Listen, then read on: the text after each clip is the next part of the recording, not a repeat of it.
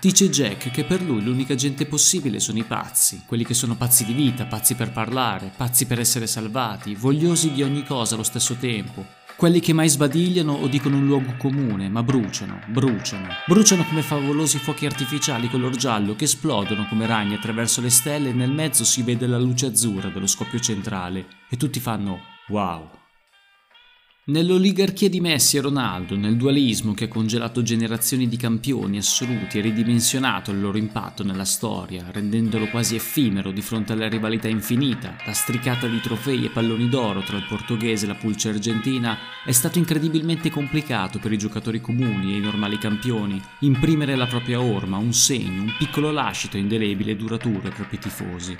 Il basso, se non ridicolo, numero di palloni d'oro degli ultimi dieci anni che non sono stati assegnati a Ronaldo e Messi, due platonici con quello di Robert Lewandowski nel 2020 e soltanto uno effettivo di Modric nel 2018, mostrano una tendenza divenuta nel tempo abitudine di rifarsi a Messi e Ronaldo come agli unici vertici del calcio in una decade di strapotere assoluto, scalfita solo recentemente dall'esplosione di Holland e Mbappé in passato da Ribéry, Kaká, Ibrahimovic o El Niño Torres, giocatori chiamati a interrompere il dominio di Messi e Ronaldo coi bagliori e l'irruenza delle loro giocate, ma che alla lunga si sono persi o logorati alle loro spalle, chi restando al proprio posto, chi vagando in tutta Europa, alla ricerca della costellazione migliore dove mostrare la propria luce, senza riuscire mai a raggiungerli per davvero, per tempi duraturi, stabili. Tra il 2012 e il 2013, annate che hanno visto CR7 messi umiliati ed estromessi nelle fasi finali della Champions League, uno per volta, dal Bayern di Ribéry, che hanno visto Ibra all'apice del suo splendore, del Nino Torres precipitare nell'oblio, che hanno osservato le giovani scintille di Theo Walcott, Boyan Kirkic e Sebastian Giovinco tramontare in piccoli fuochi di paglia, ad attrarre l'attenzione di tutti era stato il ruggito del tigre, l'ascesa perentoria ed abbagliante di Radamel Falcao, il fuoco artificiale color giallo colombiano che con le maglie di Porto e Atletico era esploso tra le stelle minori d'Europa League,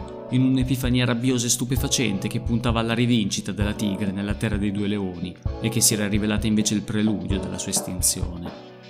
28 febbraio 2022, un lunedì da leoni, iniziamo insieme questa settimana.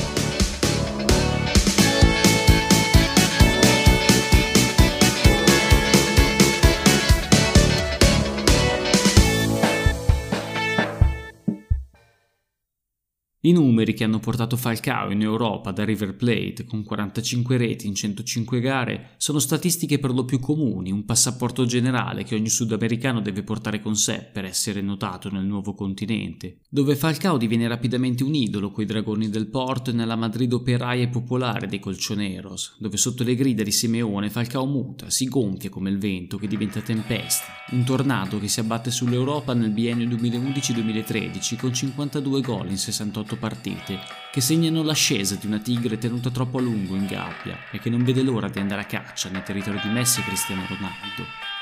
Ahead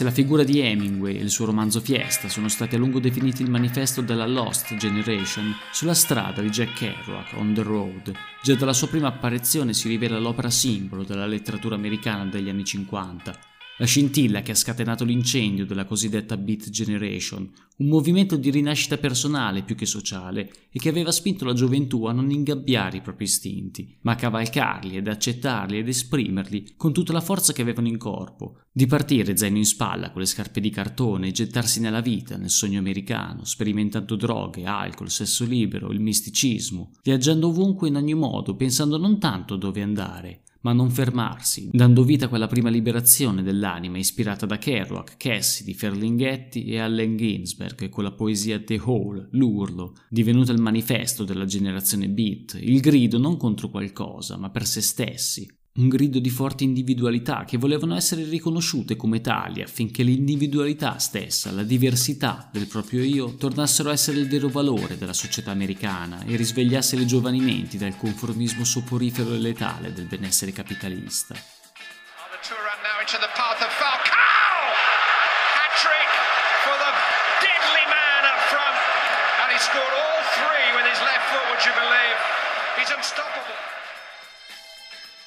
La doppietta nella finale del 2012 di Europa League sui connazionali dell'Athletic Bilbao proclama i colchoneros di Simeone vincitori del trofeo e proietta subito un Radamel Falcao insaziabile verso la stagione successiva, aperta da una tripletta in Liga, sempre danno dell'Athletic Bilbao, e subito dopo una seconda tripletta nella finale di Supercoppa Europea, dove il Tigre schianta il Chelsea di Di Matteo per 4-1 con uno dei gol più significativi di Falcao, in un tiro a giro che beffa Peter Cech dal limite dell'area di rigore, a sbattere in faccia ai neocampioni d'Europa tutta la furia del nuovo che avanza, coi capelli lunghi e indomabili, il ghigno da guascone, il sacro fuoco acceso da Simeone, che lo porta a correre per il campo come un forsennato in uno stato continuo di transagonistica che demolisce gli avversari e rende il suo stile erratico, indefinibile e proprio per questo immarcabile, un numero 9 con la tecnica della seconda punta, l'argento vivo di un'ala alla Giggs e gli stessi scatti isterici indemoniati di un Pippo Inzaghi, da cui sembra aver preso pari pari l'esultanza, ma soprattutto con una forza esplosiva degli arti inferiori che nonostante il risicato 1,80 m d'altezza lo porta ad abbattere e superare di testa marcatori ben più muscolosi e solidi con la cattiveria agonistica di un Tevez o di Wayne Rooney.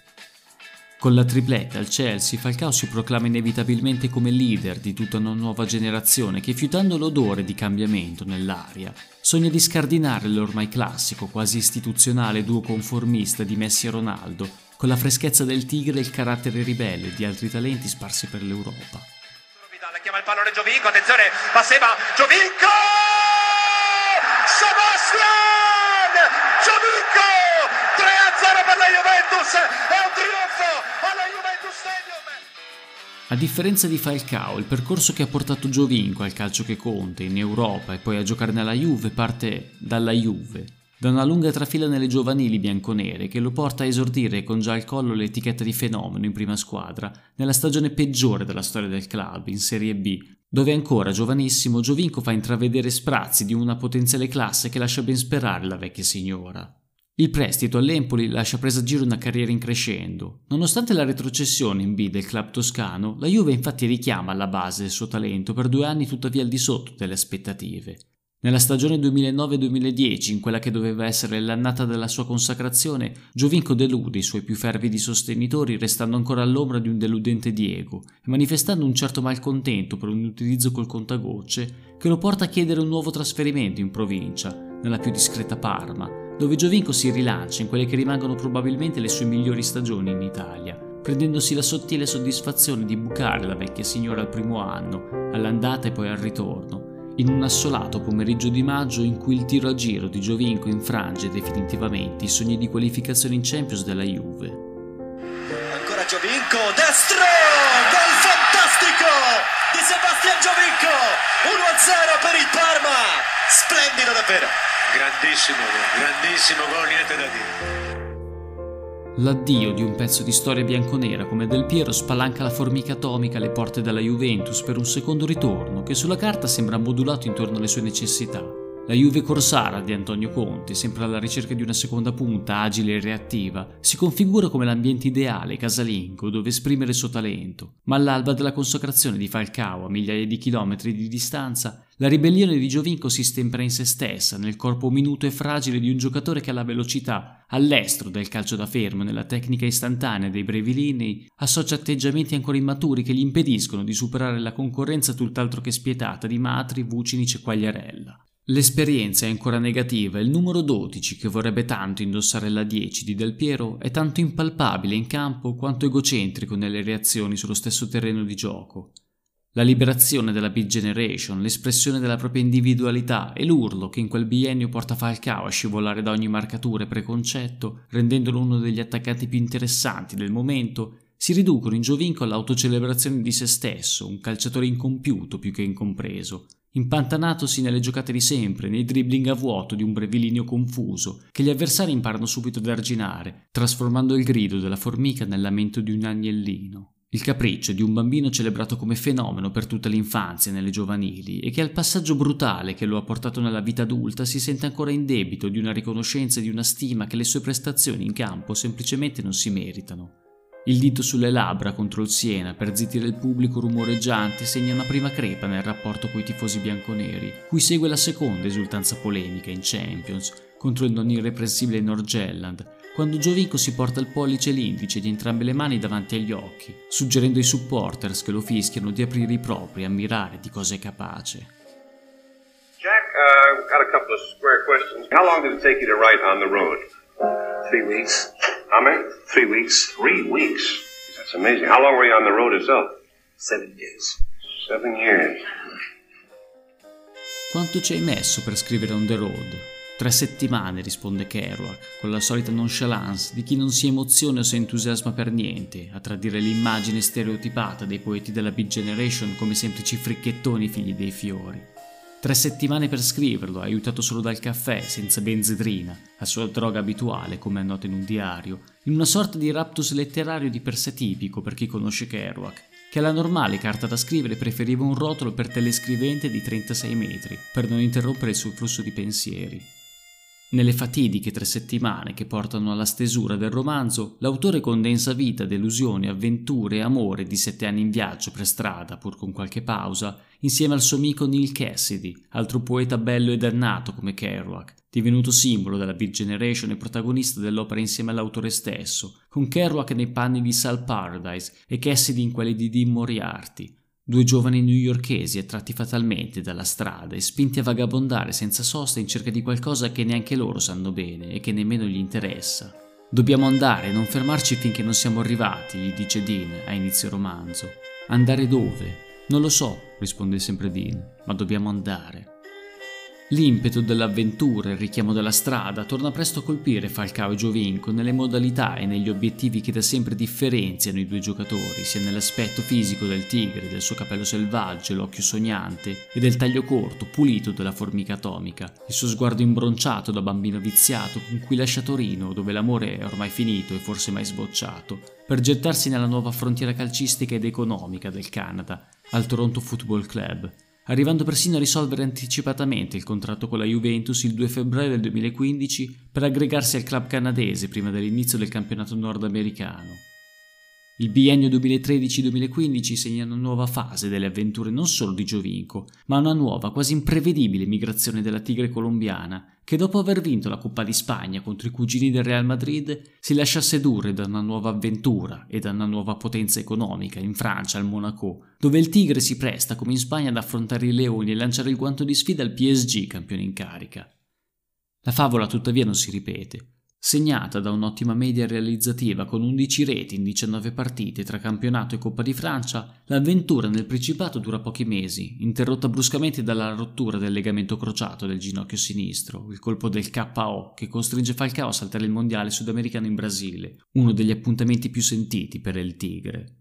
I tentativi disperati di recuperare in tempo per il mondiale sono vani. Il secondo posto in campionato del Monaco senza il suo leader e l'exploit colombiano in Brasile con una cavalcata storica interrotta proprio dai padroni di casa ai quarti di finale aumentano ancora di più il rammarico di un Falcao che al pari di Sale e Dean, ogni qualvolta si trovano di fronte a un fallimento o a una delusione, si rimette per strada alla ricerca del migliore se stesso, firmando col Manchester United, che all'inizio della stagione 2014-2015 investe 12 milioni per un prestito oneroso con un diritto di riscatto fissato a 55 milioni.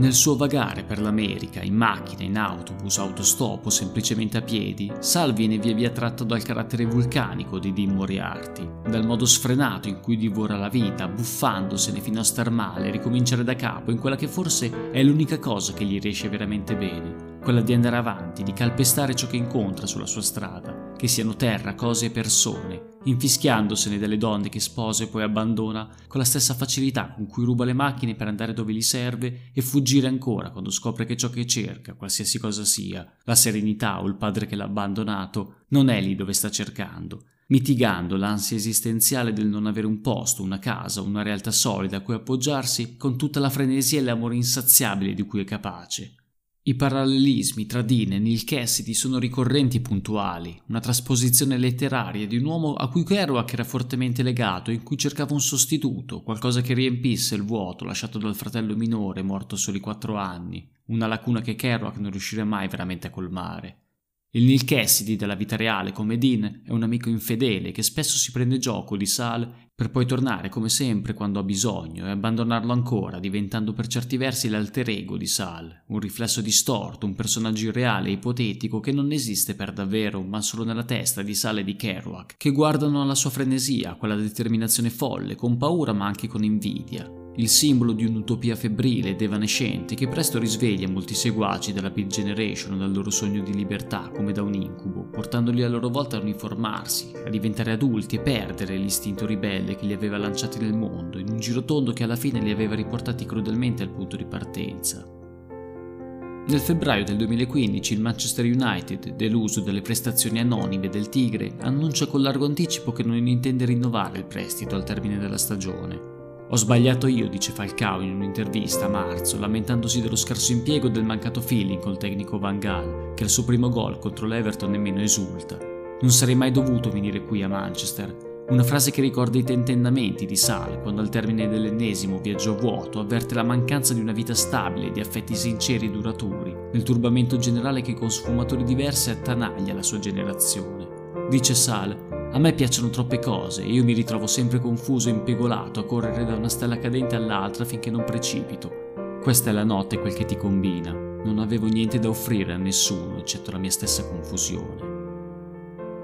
Di ritorno al Principato, come Sale e Dean nei loro rituali ritorni a casa a New York, e il tigre non disfa nemmeno le valigie, in men che non si dice di nuovo in viaggio per l'Inghilterra, stavolta a destinazione Londra, Stanford Bridge, per un Chelsea che nonostante i soli 4 gol in 29 partite coi Red Devils, punta sul centravanti colombiano prendendolo in prestito dal Monaco. Il gol al Crystal Palace di inizio stagione illude la dirigenza e i tifosi che sperano in una sua resurrezione che già a novembre sono invece costretti a ricredersi, con Falcao costretto ai box da un fastidioso infortunio all'inguine che trasforma la sua guarigione in un calvario da cui Falcao non si riprende. Il nuovo look, col capello più corto ai lati, curato, l'andatura legnosa, un po' lenta e impacciata di chi ha paura di farsi male, ridimensionano di colpo il mito del tigre del centravanti frenetico, ingestibile, impossibile da marcare, addossandogli l'ingrata etichetta di giocatore finito, perseguitato dallo spettro del Falcao intravisto tra Porto e Atletico Madrid e condannato quasi per la sua celebrità improvvisa,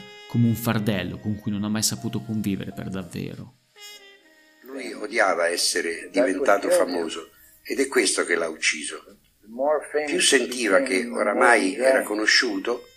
più aveva bisogno di ubriacarsi e odiava sentirsi perduto.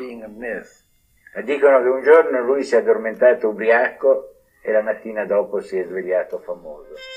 Tra i retroscena molto spesso taciuti della Big Generation c'è lo stillicidio che ha avuto corso negli Stati Uniti in quegli anni, con migliaia di giovani fuggiti dalle proprie case senza saper dove andare e che vinti da una visione troppo leggera della vita e con molto meno acume e praticità di Jack Kerouac e compagni sono finiti divorati da un vagabondaggio continuo, bruciati dalle loro stesse passioni e dalla convinzione che ci fosse veramente qualcosa alla fine del viaggio, qualcosa di inesprimibile per cui sono caduti nei vortici della droga, della prostituzione, negli abissi dell'anima e del mondo, in voragini così profonde da non riuscire più a uscirne e tornare indietro, anche se solo per vergogna, per il timore della reazione che avrebbero avuto i loro genitori a casa. Il prezzo necessario, come si dice, che ogni rivoluzione impone, di cui nessuno però vuole mai fare parola, né di tutti i giovani che non ce l'hanno fatta, di quelli che sono morti di fame, stuprati o ammazzati, che si sono rovinati nel tragitto senza più tornare quelli di un tempo, di un Jack Kerouac depresso e alcolizzato per gran parte della sua vita, schiacciato dal peso della sua fama, coi suoi ammiratori che non lo lasciano mai in pace, scavalcano addirittura la staccionata di un metro e ottanta della sua villa di uno scrittore che con On the Road sperava di fare i soldi per vivere in maniera tranquilla e aiutare sua madre, in un'immagine forse molto meno poetica del rivoluzionario ribelle che viene considerato ancora oggi e che caduto nel vortice della depressione ha finito i suoi giorni ubriaco, paranoico e con una cirrosi epatica che lo ha stroncato a 47 anni. I bicchierini erano dei bicchierini gialli, non trasparenti. Allora io ci mettevo sopra, eh, col dito passavo un po' di whisky e dentro ci mettevo l'acqua. E lui era alcolizzato al punto che non capiva più che cosa beveva perché sentiva l'odore e gli bastava. E dal bicchierino giallo beveva l'acqua senza accorgersi che era acqua. E così sono riuscita a farlo parlare quel poco che ha parlato perché sennò era talmente ubriaco che era impossibile. Ma ti dire anche solo due parole. Il secondo ritorno del Tigre nel Principato è quello che i tifosi del Monaco sognano dal 2014, quello di un predatore che dimezzatosi l'ingaggio in un segno purificatorio torna a graffiare guidando il Monaco alla vittoria della Ligue 1 con 21 gol in campionato, 30 complessivi distribuiti in 43 partite, numeri degni del Radamel Falcao che aveva fatto innamorare i colchoneros e che torna a riprendersi il posto che merita nella scena europea, anche se solo per una notte, proprio in Inghilterra, contro il Manchester City, una doppietta inutile al fine del risultato, ma che dimostra a tutti che il Tigre è tornato, o meglio ancora, che non se n'è mai andato. Stones can't quite do enough. Falcao, how about that? What a goal! What a moment! What a statement by Monaco! What a finish! This is just an individual effort from Radamel Falcao. Le due annate seguenti in Francia parlano ancora di un Falcao in discreta condizione, messo in ombra dall'astro nascente del calcio moderno, Kylian Mbappé, e che tornato a sentire il vuoto, l'angoscia di un principato troppo stretto e mondano, riparte per l'est, senza tanto pensarci, sbarcando in Turchia il Galatasaray, dopo i 70 gol messi a segno in Francia in tre annate e 118 partite una decina in meno di quelli siglati da Giovinco in quattro anni nella sua esperienza al Toronto, in terreni di gioco molto meno competitivi di quelli europei, ma senz'altro più remunerativi, dove la formica atomica trova finalmente una tifoseria che ha occhi solo per lui, ne perdona gli errori e ne esalta le virtù incondizionatamente, come se fosse quel numero 10 coi fiocchi, che carriera alla mano però non è mai stato. In Canada vince convince, ma non è la stessa cosa. Quella sensazione di non sentirsi mai abbastanza rimane lo stesso, come un odore che non riesce a scrollarsi di dosso, tanto da spingerlo a viaggiare anche lui verso est nel 2019, ma in Arabia Saudita, a raccogliere altri soldi, elogi e trofei contro avversari mediocri, spesso impresentabili. La consolazione consumistica e borghese di un'anima che non basta a se stessa e non riesce forse a palliare la mancanza di autostima e di consapevolezza del suo reale valore. Uniti dalla cultura e dalle passioni, i fondatori della Beat Generation non si sono mai voluti identificare in una vera e propria corrente letteraria con uno stile univoco e una poetica condivisa, perché farlo avrebbe rappresentato l'esatto opposto della libertà che volevano evocare. Dipinta spesso come un movimento alla ribellione e alla rivoluzione, la Beat Generation è stata forse l'impeto, l'urlo più mistificato della letteratura americana, in una lunghissima serie di rivisitazioni che hanno avvicinato l'immaginario beat ai figli dei fiori, agli hippie e alle lunghe marce contro la guerra in Vietnam. Ma ad un certo punto, a metà degli anni 40, noi facemmo partire questa cosa chiamata Beat Generation, ma un sacco di opportunisti, profittatori, comunisti ci saltarono sulle spalle. Stravolsero l'idea che io avevo che la Big Generation è una generazione di beatitudine, di gioia per la vita, di tenerezza. E cominciarono a parlare di rivoluzione beat, di insurrezione beat, parole che io non ho mai usato, essendo un cattolico. Lontano dalla baldoria di strada, a differenza di altri esponenti della Big Generation come Allen Ginsberg, che ben si prestava all'immagine di santone profeta con la sua barba lunga e la testa calva, circondata da un semiarco di capelli lunghi, Kerouac soffre enormemente l'abuso che viene fatto del termine beat, utilizzato per la prima volta non da Kerouac come la tradizione impone, ma da Herbert Hanke, per riferirsi a una generazione beat battuta, sconfitta, desolata, che fuggiva per evadere dai suoi tormenti e che aveva preparato il terreno alla liberazione spirituale di costume portata avanti dagli hippie, i primi a tentare veramente di mitigare l'angoscia esistenziale dei giovani mostrata da Kerouac con la fratellanza e la gioia di vivere, e a loro volta accomunati, mischiati, in un unico calderone di droga e sesso libero da una progenie distratta e semplicistica che associa ancora oggi la parola beat alla beatitudine, alla gioia e all'amore per la vita, in una delle rivisitazioni più errate e irrispettose della storia americana che si siano mai viste. Il ritorno di Falcao e Giovinco dopo anni di anonimato al Rayo Vallecano in Spagna e alla Sampdoria in Italia ha spalancato le porte di una facile dietrologia sulle loro scelte, i mancati successi, le mancate grandi carriere nel calcio che conta, negando di fatto a Falcao e allo stesso Giovinco il diritto al declino di ogni uomo e di ogni atleta. Intervistato da una giovane Alessandra Pivano che gli passa una goccia di whisky sull'orlo del bicchiere riempito d'acqua per fargli credere che sia alcol, un Kerouac ubriaco quasi al limite del patetico risponde a una domanda su On the Road scuotendo il capo e farfugliando Non lo so, Ero giovane. Non è male. Rievocando la stessa malinconia di un Sal stanco di viaggiare e accasato al suo ultimo incontro con Dean Moriarty, quando lo vede allontanarsi solo per strada nel suo cappotto sdrucito e il capo chino verso chissà quale avventura o strapiombo della sua anima. Così in America, dice Sal, quando il sole va giù e io siedo sul vecchio diroccato molo sul fiume a guardare i lunghi, lunghissimi cieli sopra il New Jersey e avverto tutta quella terra nuda che si svolge in un'unica incredibile enorme massa fino alla costa occidentale e tutta quella strada che va, tutta la gente che sogna nell'immensità di essa e so che nell'Iowa a quell'ora i bambini stanno piangendo e stanotte usciranno le stelle e nessuno, nessuno sa quel che succederà di nessun altro se non il desolato stillicidio del diventare vecchi allora penso di Moriarty. Penso persino al vecchio di Moriarty, il padre che mai trovammo. Penso di Moriarty.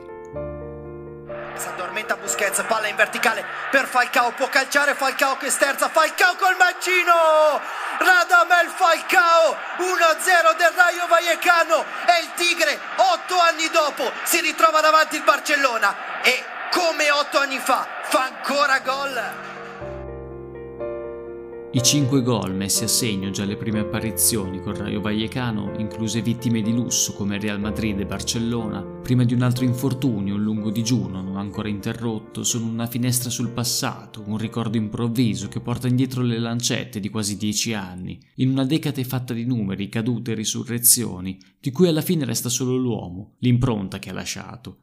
Non c'è morale nel finale del romanzo, nessun allarme o consiglio alle nuove generazioni, solo un ritratto spietato del vuoto che circonda le persone, l'unica vera lezione lasciataci dalla Beat Generation, l'unica cosa certa quando cala il sipario, l'arbitro fischia la fine e le luci sul campo si spengono, i campioni se ne vanno e resta soltanto la certezza dello stillicidio, del diventare vecchi ed essere superati da nuove generazioni, ed un tratto pensi ancora a Radamel Falcao alla Tigre dell'Atletico, pensi a quel gol al Chelsea, al Falcao che non è stato, il pallonetto al City, pensi a Radamel Falcao. Buona settimana ragazzi.